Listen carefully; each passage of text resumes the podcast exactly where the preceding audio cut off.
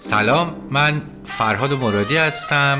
اونچه در ادامه خواهید شنید گفتگویی است با خانم مجگان کاهن روانشناس و خانم شهر شفیق نویسنده و پژوهشگر که روز 13 دسامبر 2021 برابر با 22 آذر 1400 و در پایان 51 کمین جلسه دادگاه استکهلم در club محاکمه حمید نوری داخل پرانتز عباسی حضور پیدا کردند و به سوالات ما پاسخ دادند. club محاکمه حمید نوری داخل پرانتز عباسی تمام جلسه های محاکمه حمید نوری متهم به مشارکت در کشتار زندانی های سیاسی در تابستان 1367 رو به صورت زنده در کلاب هاوس پخش می‌کنه. امیدوارم این کلاب رو دنبال کنید همراه با ما جلسه های این دادگاه تاریخی رو بشنوید و در بحث ها شرکت داشته باشید. شما رو دعوت می‌کنم به شنیدن صحبت های خانم کاهن و خانم شهلا شفی سلام عرض می‌کنم به شما. سلام بر شما و تمام دوستان عزیز و امیدوارم که خوب باشین. خانم کاهن حالا در جریان دادگاه هم من با شما صحبت می‌کردم. من پیام دادم به شما. یک چند بار او یعنی شاید امروز آقای علی کرمی درباره پروسه به یاد آوردن خاطراتش آورد. صحبت کرد. مخصوصا وقتی که وکیل مدافع داشت با او, او رو بازجویی می‌کرد بازپرسی می‌کرد. و او گفتش که من خاطرات رو وقتی گفت این رو نگفتی گفت در, در حال یادآوری هم یعنی یک پروسه در حال انجام این یادآوری. من خیلی دوست دارم این مکانیزم رو بدونم. یعنی آیا چه مکانیزمی ما داریم در ذهن افرادی افراد اینطور به یاد میارن. بله حالا مشخصا من می‌خواستم در ارتباط با اشخاصی که دچار مسئله تروما یا شوک روانی هستن که قدری توضیح دادم. یعنی در حقیقت زمانی که روان ما در برابر یک واقعی وحشتبار خطر مرگ خودش و یا دیگران قرار می‌گیره یا شکنجه های شدید و اینا.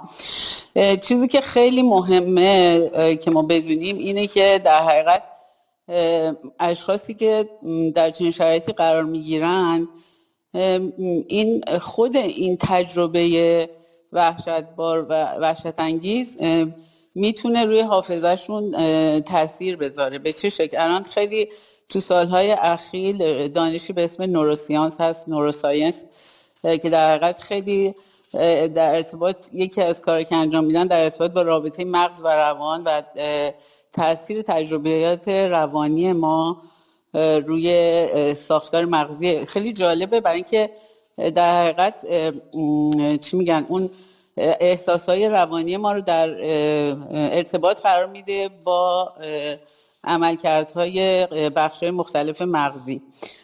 در واقع چیزی که اتفاق میفته اینه که وقتی فرد در ارتباط با یه تجربه خیلی وحشتناک قرار می‌گیره ما یه بخشی توی مغزمون داریم به اسم در حقیقت امیگدل امیگدل بخشیه که این باعث میشه که ترس هامون اونجا تجربهش می‌کنیم. و این ترس ها وقتی میزانش خیلی خیلی بالا باشه این رو بخش حافظه که اسمش هیپوکامپ هستش و درست بغل امیگدال قرار داره تاثیر می‌ذاره و می‌تونه عملکرد اون رو مختل بکنه. حالا برای کسی که دچار شوک روانی هست این در حقیقت همزمان یه عملکرد چیز هم داره که عملکرد محافظت از فرد. یعنی اینکه وقتی شما یه اتفاقی خیلی آزارتون داده ذهن می‌تونه این انتخاب رو بکنه که یعنی ناخداگاه یه سری چیزها رو حذف بکنه یا بهش فکر نکنه. البته همونطوری که اون دفعه گفتم بعضی هم هستن ذهنشون میفته به تکرار خاطره ها همجوری هر روز تکرارش می‌کنن.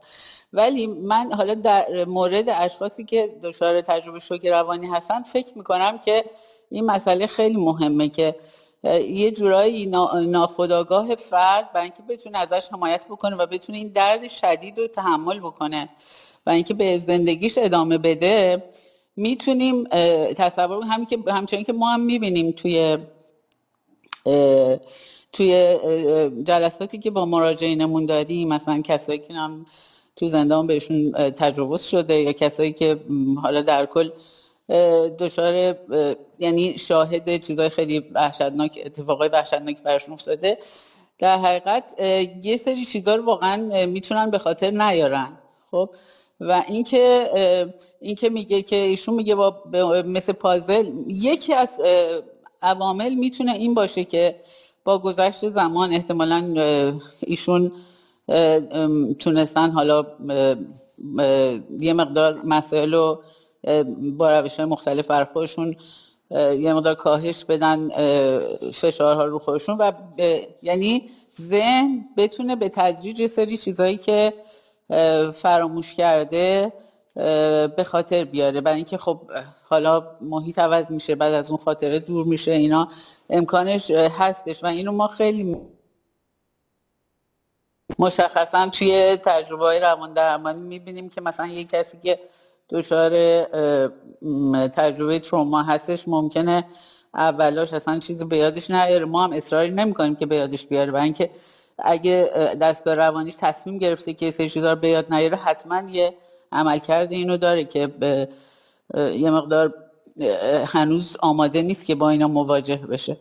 اینه که من فکر می‌کنم که این مسئله می‌تونه نقش بازی کنه که مثلا در اینکه با زمان که میگذره مشاهده بکنیم که یه سری افراد که این تجربه رو در زندان داشتن مثلا یه سری چیزهایی که به یادشون نمی آوردن به تدریج به خاطر بیارن. خیلی ممنونم از شما خانم کاهن. امیدوارم با ما فعلا روی استیج باشید. بازم برگردم به شما. ولی بازم من عذر می‌خوام اجازه بدین من صحبت رو با خانم خانم رزوان برمیگردم بعد از خانم شفیق به شما چون بحث یکم مرتبطه. من این موضوع رو هم با خانم شفیق باز بکنم. خانم شفیق اگر صدای من دارید من سلام عرض می‌کنم. ما بحث صحبتی رو جلسه قبل با شما داشتیم. یک بار دیگه من فکر می‌کنم الان بد نباشه باز کنیم در ارتباط با مسئله سوک و التیام چون در پایان دادگاه شاهد امروز گفت از از دادگاه تشکر کرد که این فرصت رو به او داده تا او آنچه که در ذهن ریخته در ذهن داشته تجربه های در واقع تروماتیکی که داشته رو بیان کنه و به این واسطه نوعی از التیام دست پیدا کنه. من خیلی دوست دارم نظر شما رو درباره این پروسه سوگ و التیام بشنویم. سلام می‌کنم فراد جان به شما و به همه دوستان حاضر در اتاق. گوش می‌کردم نمی‌تونستم در کلاب هاوس باشم ولی گوش می‌کردم دنبال می‌کردم. بازپرسی و در واقع این گفتگو با شاهد رو و به نظرم خیلی خیلی خیلی خوب بود نکاتی که خودش اشاره کرد و به هیچ وجه دست باچه نشد و گفت که من می‌تونم فراموش کنم. یعنی حق اینو دارم که دون چون حافظه تروماتیک همطوری که خود مجگان عزیزم بهش اشاره کرد می‌تونه به کاملا متضاد عمل کنه. مثلا فرض کنین اگه شما در مورد همین دادگاه مشخص دقت کنین ایرج مستاقی کاملا به یاد آورده و لحظه ای از این به یاد آوردن باز نایستاده. نتیجه شده اون چهار جلد و همینطوری هم ادامه ادامه داره. یعنی این به یاد آوردن ادامه داره و این یک جور مکانیزم دفاعی هست یک نوع دفاع هست در برابر تروما در برابر اون که این حافظه مکس می‌کنه و یه جایی به حال وای میسته و اونها رو به دقت و به دقت به یاد میاره. حتی اگه اشتباه کنه بعدا دوباره همواره ذهنش در جستجوی این هستش که این رو بازسازی کنه. و یک نوع دیگه هم داریم حافظه تروماتیک که همونجوری که خود مژگان هم بهش اشاره کرد خانم کاهن بهش اشاره کرد. این فراموشیه. فراموشی به عنوان یک مکانیزم دفاعی در برابر اون تروما. و بعد باز نوعای دیگه هستش برای کسایی که تروما رو زندگی کردن که حافظه هایی که من اسمشو می‌ذارم مشبک یعنی سوراخ سوراخه. و اونا یه فرصت هایی باعث میشه که این به یاد آوردن صورت بگیره و اون نکته بود که ایشون گفتن رحمان گفتن در صحبتشون گفتن این فرصتی بود برای من که من برم و الان و همین الان که دارم تو این دادگاه هستم و قبل از اون که این دادگاه شروع شده لحظه به لحظه من بیشتر به یاد میارم و من عمیقا می‌دونم که این درسته. یعنی بدون هیچ تعارف این درسته. برای که تمام تمام کارهایی هم که راجع به حافظه تروماتیک شده این رو نشون میده که این می‌تونه اینجور روندی هم باشه. این از نکته اول. اما وقتی که شما یعنی برمیگردیم به اون مسئله التیام که ایشون در آخر صحبتش گفت و اشاره کرد به اینکه این به این به اصطلاح انجام وظیفه دادخواهی رو برای اون یک نوع التیامه. این برمیگرده به اون موضوع سوک که ما چند روز پیش هم اینجا فکر دو روز پیش بود در مورد صحبت کردیم.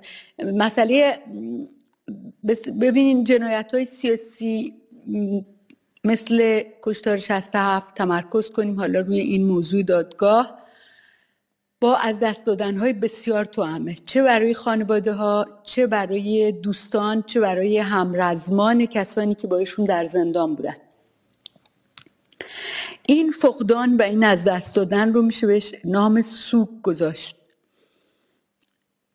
این سوک به دلیل سکوتی که تحمیل شده که در اون دوران این کشتار در سریت انجام گرفته فشار بسیار شدیدی بوده که کسی در مورد صحبت نکنه.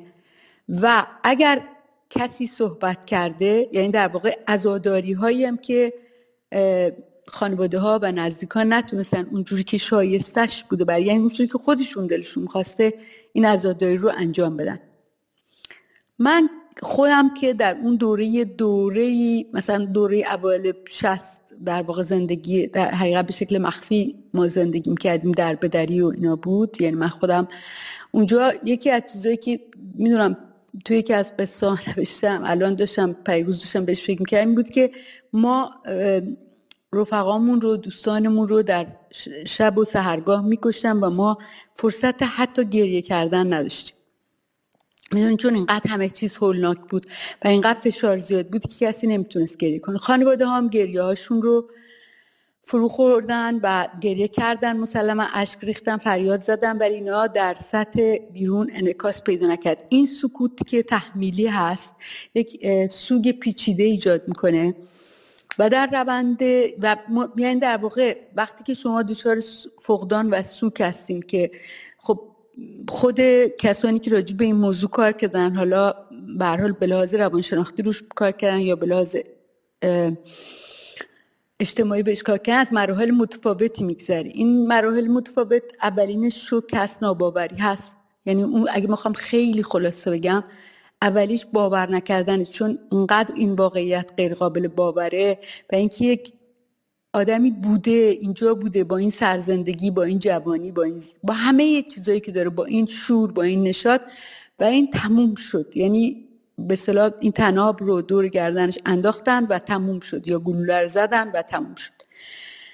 می‌دونین این پذیرش این یک با یک شوک شدید تو همه. بعد از اون مرحله پذیرش می‌رسه.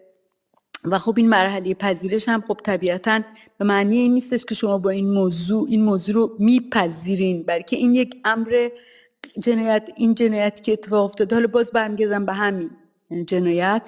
این جنایاتی که در زندان سیاسی دهه 60 و در اوجش در کشتار 67 اتفاق افتاده غیر قابل پذیرشه.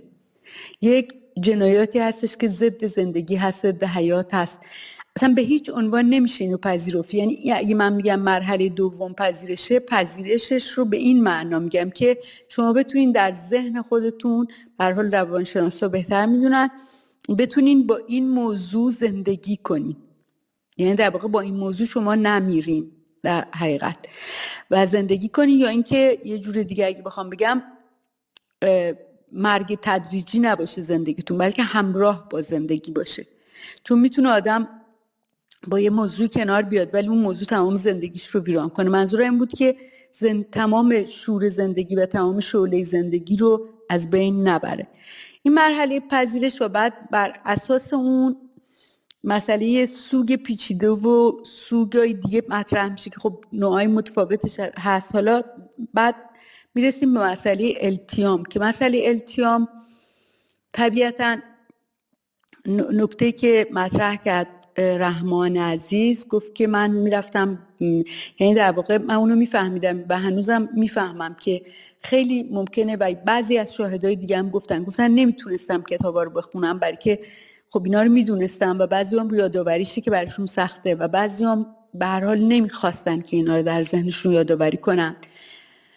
خود نوشتن و اینا هم یه جور یادآوریه دیگه که خب طبیعتا اینا رو می‌تونم بعضی اصلا بهش انجام ندم به دلیل همین میل به, به این فراموشی که اینم می‌تونه وجود داشته باشه. خیلی هم طبیعی خیلی هم انسانی اما یک شکل دیگه مثلا کنار آمدن و یک شکل دیگه سوگ وجود داره و التیام وجود داره که اون دادخواهیه. و اون در این سخن رحمان بود. من از نظر روانی خوشحالم که تونستم این وظیفه رو انجام بدم. تونستم بیام جا بخشی از درونم رو بیرون بریزم ولی فقط گفتن نبود بلکه اقدام بود. یعنی اقدام عملی به علیه این جنایت. و این یک التیام بسیار بزرگ داره. یعنی در واقع یه بخشی از اون احساس گناهی رو که همیشه تو سوک هست. و ما می‌بینیم که در تمام ببینین حتی حتی در گفتار نوری وقتی که میگه اینا کشتن ما کشتیم یا یا منطقی که حکومت جمهوری اسلامی در پیش گرفته دروغ و دقلش در این منطق باز در به صلاح لایه های نهفته منطق که ما در برابر دشمن بودیم و حق بودیم باز اون احساس گناه رو میده. خود غیر از اون حتی اگه جمهوری اسلامی هم کار نمی‌کرد وقتی شما اونجا هستین در راهروی مرگ هستین یک عده از کسانی که تو همین لحظه پیش باشون می‌گفتین و میخندیدین ناپدید میشن و بعد کشته میشن و شما به طرز معجزه آسایی بر اساس یک تصادف نجات پیدا می‌کنین این غیر ممکنه که یک نوع احساس گناه توش نباشه. خب البته کسانی این رو کاملا با نوشتن و اینا همه چیز رو خود اون اقدام به نوشتن و اقدام به توضیح دادن یه جور فاصله گرفتن از زینه و, و رفتن یعنی در واقع یه جور مبارزه است خودش. به دلیل اینکه هیچ گناهی وجود نداره. در واقع این قربانی نباید احساس گناه بکنه بلکه اون حکومت سرکوبگری که بعد احساس گناه بکنه. ولی می‌دونیم که مسائل بشری خیلی خیلی پیچیده تر از اون چیزیه که ما می‌تونیم هر کدوممون فکر کنیم و می‌تونه این در درون ما باشه. در بعضی از شاهدا به دلایل سازمانی و ایدولوژیک حتی این احساس گناه دیکته شده. یعنی امروز ما در این دادگاه دیدیم که برخی از شاهدا گفتن ما مقاوم نبودیم ما نتونستیم حق به جا بیاریم و بنابراین زنده ایم. این یعنی یک جور احساس گناه از زنده بودن. این همون این هم یک شکل دیگه از این پدیده است که به نظر من هم برای خود برای دادخواهی مسئله است هم برای خود اون اشخاص مسئله است. یعنی در واقع حالا از این شکل دیگه هم بگذریم می‌رسیم به امروز. یعنی می‌رسیم به گفتار التیام بخش دادخواهی یا اقدامه چون دادخواهی هم سخنه هم عمله. در واقع چه, چه وقتی که شما می اینجا شهادت میدین و در این شهادتتون اقدام نهفته است. یعنی شما اقدام کردین برای به یاد آوردن و, و در واقع هم میگن آقای رحمان هم گفتن و همه شاهدای دیگه هم گفتن و اون فرامرز بارم گفت وقتی که اون یه تکی از مقدمه کتاب ایرج رو خون برای آنهایی که رفتن و خانم قیاسی هم اونجوری که من یکی از دوستان برای من یه نوتی داد دیدم که یه مقداری از شعر ایشونو برای من گفت من دیدم که باز همین آوردنی هست ولی آوردنی با تجلیل. بنابراین تمام این مسئله تمام این اتفاقایی که داره میفته تو این دادگاه برای ما تمام درس های روانشناختی جامعه شناختی سیاسی و همه اینا هم به هم پیچیده است. چون کشتار 67 یک مسئله پیچیده است و تو این و امروز تو این دادگاه در این دادگاه چند روز پیشم من گفتم اتفاقاتی که داره میفته اتفاقاتی که داره میفته این تمام چالش های سیاسی امروز جامعه ایران در درونش هست. چالش در پیرامون حقیقت دادخواهی و جستجوی حقیقت و مستندسازی. چون راستی آزمایی در مرکز این دادگاهه. و اگر که قرار باشه که التیامی صورت بگیره از طریق حقیقت از طریق جستجوی حقیقت در دروغ نمیشه پناه جست. در منکوب کردن حقیقت التیامی نیست بلکه موضوع رو پیچیده تر می‌کنه. بعد برمیگردیم به در نهایت می‌خوام این حرفمو با این نکته تموم کنم که این التیام فقط برای شاهدان نیست فقط برای کسانی که در, در راهروی مرگ بودن و دوستانشون از کنارشون روبوده شدن نیست.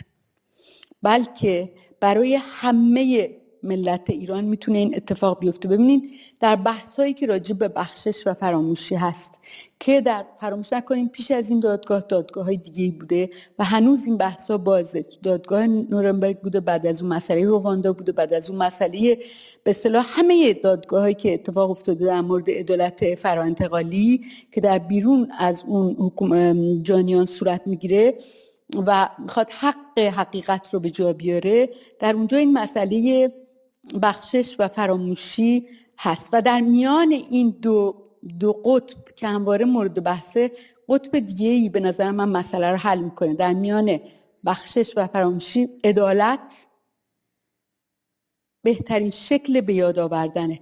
یعنی یک یادآوریه که نه فقط شخصیه بلکه اجتماعیه. و وقتی که شما عدالتی رو جاری می‌کنین عدالت دموکراتیک رو جاری می‌کنین جامعه ایران به یاد میاره و این به یاد آوردن کارکرد اصلی سیاسی و اجتماعی و روانشناختیش اینه که از تکرار فجایع شاید بتونه جلوگیری کنه. یعنی من با احتیاط میگم برای که مسئله خیلی سیاسی خیلی بیشتر است ولی اون چه که اون چه که بر اساس این عدالت دموکراتیک شکل گرفته همین خواست خروج از انتقامه و اینکه بشه این یادآوری به شایسته ترین شکلی برای انسانیت و برای احیای ارزش های انسانی صورت بگیره. ممنون از ممنونم از شما خانم شفیق و خانم کاهن. به بحث خیلی مهمیه. شما در صحبت خانم شفیق هم بود که آنچه که در دادگاه اتفاق میفته ارتباط مستقیم داره با شرایط اجتماعی سیاسی ایران. همین بحث سوگ واقعا یکی از ویژگی های فعلی جامعه ایرانه به واسطه همیگیری کرونا و چند صد نفر چند صد هزار نفر آدم که جانشون رو از دست دادن و یا زندگی هاشون از هم پاشیده به حال جامعه ایران رو تبدیل کرده در حال حاضر به یکی از جوامع سوگوار. در, در آمریکا در هم دوران همهگیری تحقیقی کرده بودن که هر یک نفری که از دست میره به واسطه بیماری کرونا نه نفر درگیر سوگ عمیق میشن. و به حال جامعه ایران که همچنان اون تار سنتی شد داره این تعداد قطعا می‌تونه بیشتر باشه. خیلی ممنون جان ببخشید من می‌تونم چند کلمه اضافه کنم؟ در ادامه. ببینید این نکته که شما گفتین که خیلی مهم بود به خاطر به دلیل اینکه ما همواره از روزی که جمهوری اسلامی به قدرت رسیده ما با این مسئله مرگ و سوک سر و کار داریم. به یک دلیل خیلی روشن و واضح. جمهوری اسلامی یک نظام مرگندیشه ببینید مرگ جزوی از هستی یعنی همراه هستی همواره هست. یا به یک زبانی ما از لحظه که به دنیا میایم شروع به مردن کنیم. اما اما اینکه شما در به مرگندیشی فرق می‌کنه. مرگندیشی یکی از ویژگی های ایدولوژی های فاشیستی و توتالیتره. چون در حقیقت می‌خوان زندگی رو انجماد بدن و هر گونه مقاومتی رو علیه مدل ایدولوژیکشون سرکوب می‌کنن طرف مرگن. و طبیعتا جمهوری اسلامی به عنوان یک نظام مرگندیش که در اون آموزه های مذهبی رو هم تبدیل کرده یعنی در واقع شما خودتون می‌دونین که در آموزه های شیعه مثلا مسئله عزا غیره و به هر حال حتی خود مسئله عزاداری و روزه و اینام جا داره. ولی اینا تبدیل کردن به کد ایدولوژیک و حالا اگر یک زمانی صادق هدایت می‌گفت یا به یه اشکال دیگه می‌گفت ما ملت روزه ایم اینا این رو واقعا تحقق دادن. یعنی تمام مدت اینا مایل هستن به اینکه جامعه رو به طرف عذا ببرن فرهنگ عزاداری ببرن و تو این احساس گناه هست و تو اینکه زندگی جرمه زندگی کردن جرمه. بنابراین وقتی که ما این مسئله التیام از طریق دادخواهی رو که البته هم در مورد همه مسائل می‌تونه باشه در مورد 67 می‌تونه باشه در مورد اعدام های یعنی جنایات سیاسی دهه 60 می‌تونه باشه در مورد کرونا می‌تونه باشه. دادخواهی.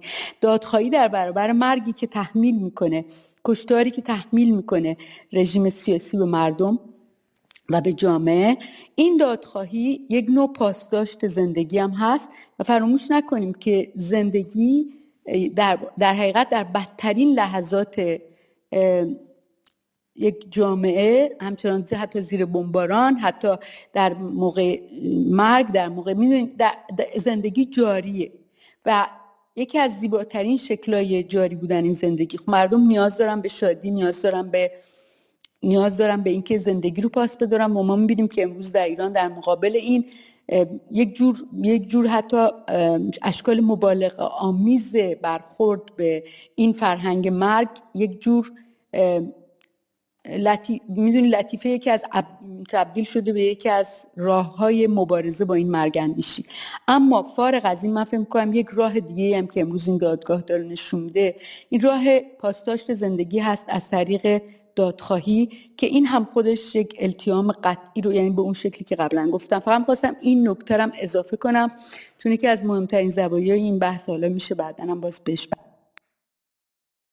حتما برای موضوعاتی که اینجا طرح میشه می‌تونه تاپیک بحثی مستقل بشه یه نکته تکمیلی که نه یعنی رفرنس من یاد صحبت شما در ارتباط با مرگ اندیشی جمهوری اسلامی من یاد یکی از سخنرانی های درخشان زندیات غلامحسین سایدی انداخت. می‌گفت در جمهوری اسلامی در همون اوایل دهه 60 دو رنگ مجازه که رنگ سرخ که نماد شهادت و یکی رنگ خاکستری که به تعبیر او رنگ خاک و گورستانه.